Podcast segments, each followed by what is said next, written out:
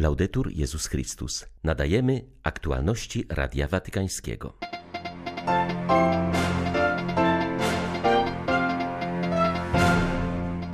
Franciszek wezwał społeczność międzynarodową do dotrzymania obietnic dotyczących znalezienia konkretnych i trwałych rozwiązań w zakresie uregulowania migracji w basenie Morza Śródziemnego.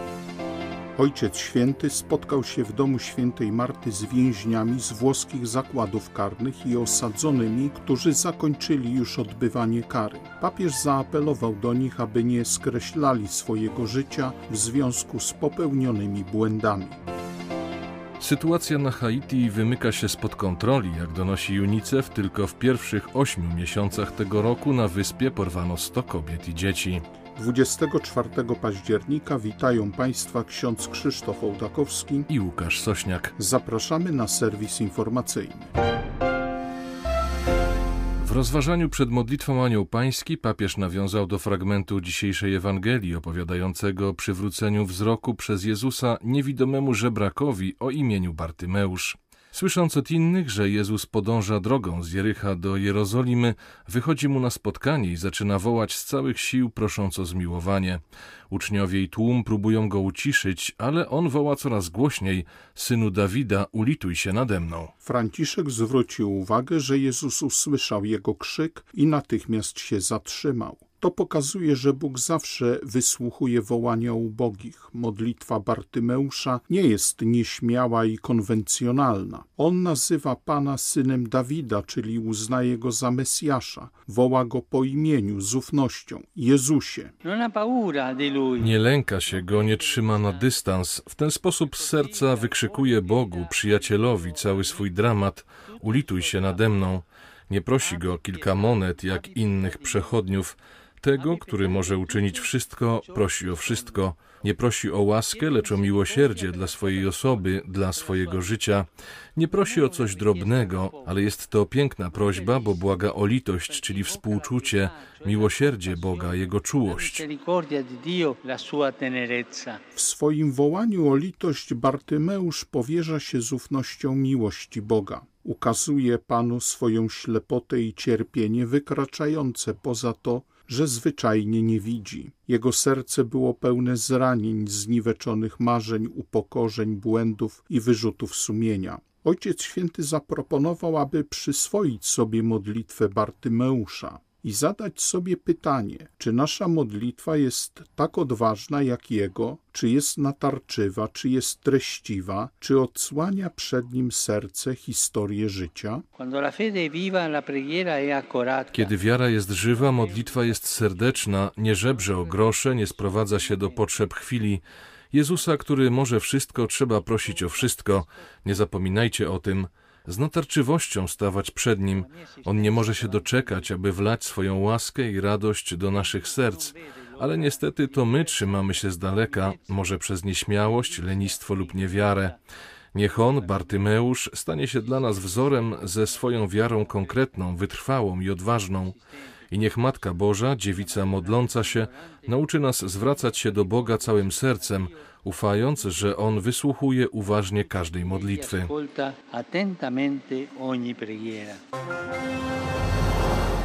Po modlitwie Anioł Pański papież wyraził bliskość z tysiącami migrantów, uchodźców oraz innych osób potrzebujących ochrony w Libii. Zapewnił, że pamięta o nich, słyszy ich wołanie oraz modli się za nich. Franciszek zwrócił uwagę, że wielu z tych ludzi poddawanych jest okrutnej przemocy. Ojciec Święty wezwał społeczność międzynarodową do dotrzymywania obietnic dotyczących poszukiwania wspólnych, konkretnych oraz trwałych rozwiązań w zakresie uregulowania przepływów migracyjnych w Libii i w całym basenie Morza Śródziemnego.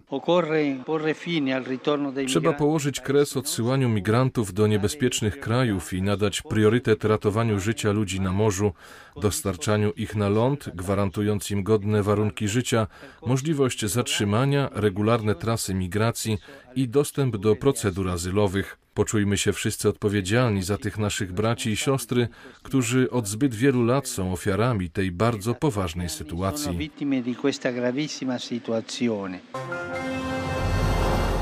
Wczoraj w domu świętej Marty papież spotkał się z grupą osób, które przeżyły doświadczenie więzienia. Franciszek wyraził nadzieję, że ich odrodzenie będzie zaraźliwe, a także wyzwalające, a przede wszystkim pomoże innym przejść tę samą drogę. Jak powiedział towarzyszący więźniom ojciec Benito Giorgetta, proboszcz parafii świętego Tymoteusza w Termoli, papież przed pożegnaniem prosił nas, abyśmy dobrze wykorzystali swoje doświadczenia, najlepiej do budowania prawdziwego dobra. Obecne były dwie osoby, które jako byli więźniowie są aktualnie odpowiedzialne za dwa domy rodzinne, które przyjmują byłych więźniów. To wiele mówi o tym, jak można powstać z popiołów, jak można powstać ze śmierci i dać świadectwo o miłości Boga, która działa w słabości.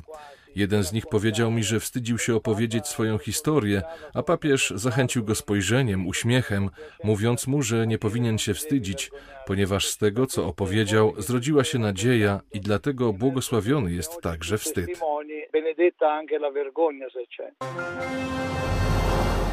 W zaduszki papież uda się do parku Monte Mario w Rzymie, gdzie znajduje się francuski cmentarz wojskowy. O godzinie 11 odprawi tam mszę we wspomnienie wszystkich wiernych zmarłych, poinformowała prefektura domu papieskiego.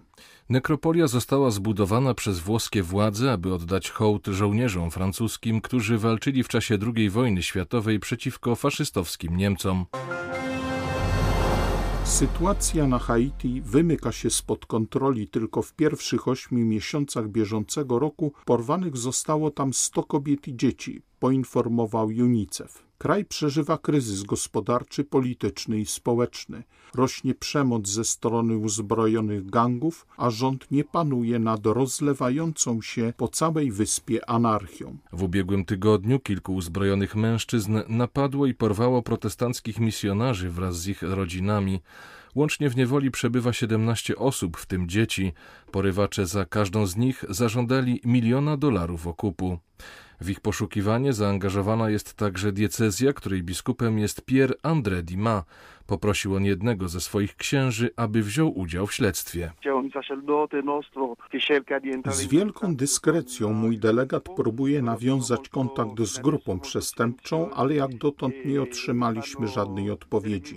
Apelowałem do porywaczy o natychmiastowe uwolnienie tych ludzi. Chcemy, aby zrozumieli, że nie wolno handlować ludzkim życiem, bo jest ono darem Boga. Martwi nas zwłaszcza stan kobiet i dzieci. Wśród porwanych znajduje się przecież ośmiomiesięczne niemowlę. Nie wiemy, jaki jest cel tego porwania. Czy chodzi o zebranie pieniędzy na zakup broni, czy też ma ono także podłoże polityczne. Pewne jest tylko to, że terroryzm to droga, z której nie ma powrotu. Porwania i akty przemocy są bezpośrednio związane z ubóstwem i chaosem, w jakim znajduje się obecnie Haiti. Inne kraje, które uważają się za naszych przyjaciół, powinny pomóc nam przezwyciężyć te tragiczne chwile. To straszne, że dzieci takiego narodu jak nasz, zrodzonego ze sprzeciwu wobec niewolnictwa, teraz zniewalają innych.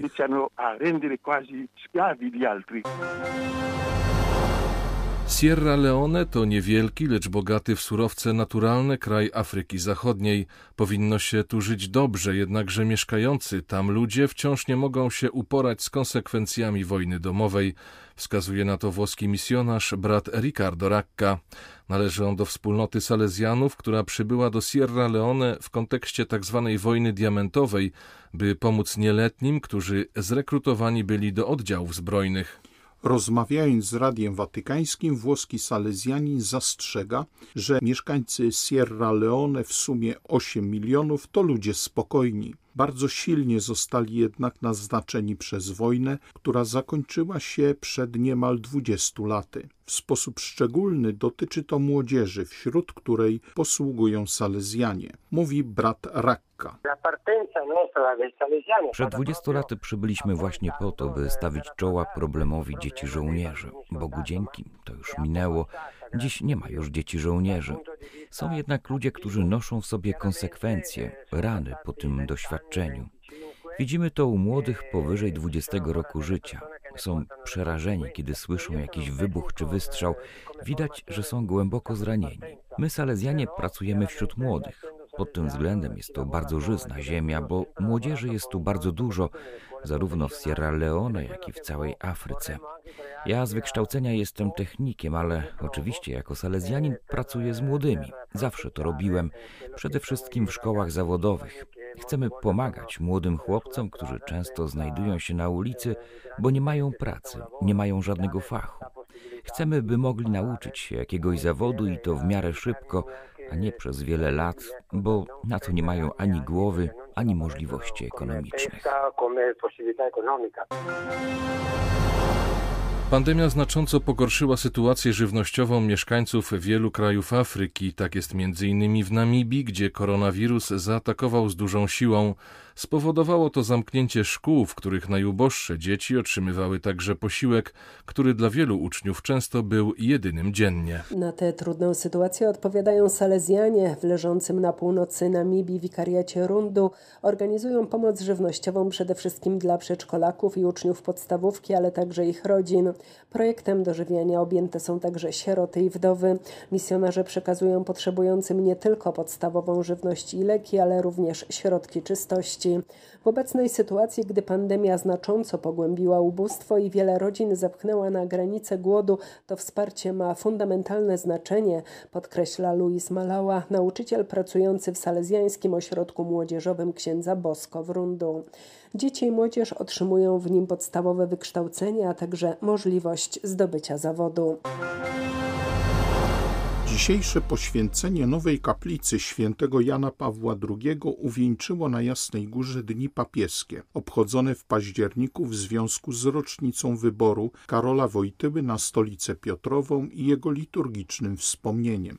W Narodowym Dniu Pamięci Duchownych Niezłomnych modlili się kapłani, którzy w okresie PRL-u jako alumni wcielani byli przymusowo do wojska. W czwartek odbyła się gala wręczenia medali zasłużonym dla misji. Kaplica świętego Jana Pawła II, znajdująca się w Krużgankach Wieczernika w miejscu starej kaplicy pokutnej, ma przede wszystkim charakter sakralny. Jest tam relikwiarz z krwią papieża, którego maryjne totus tus stało się znane na całym świecie. Głównym elementem wystroju jest duży obraz z wizerunkiem Jana Pawła II w ornacie z logo VI Światowego Dnia Młodzieży. Przeor Jasnej Góry przypomina, że młodzi stanowili centrum nauczania papieża. Sam cały czas był młody duchem, a wzorem była mu Matka Boża, podkreśla ojciec Samuel Pacholski. Totus tuus, cały Twój Maryjo, to słowa, które wskazują na to, że tak jak Maryja była ciągle młoda sercem, młoda miłością, młoda i piękna, całkowitym oddaniem Bogu, tak Jan Paweł II przez całe swoje życie, mimo różnych cierpień i krzyży, które dźwigał, pozostał wewnętrznie młody, wolny, radosny i pełen miłości do każdego człowieka. Chcielibyśmy, żeby to przesłanie z tego miejsca płynęło. O tym, że misyjność to DNA Kościoła, przypomnieli uczestnicy uroczystości wręczenia medalu dla najbardziej zasłużonych dla misyjnego dzieła.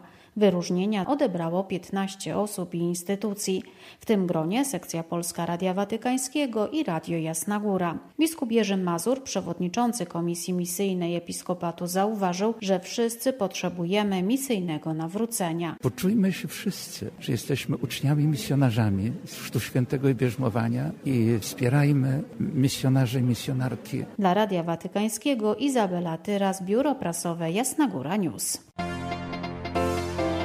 Były to aktualności Radia Watykańskiego. Laudetur Jezus Chrystus.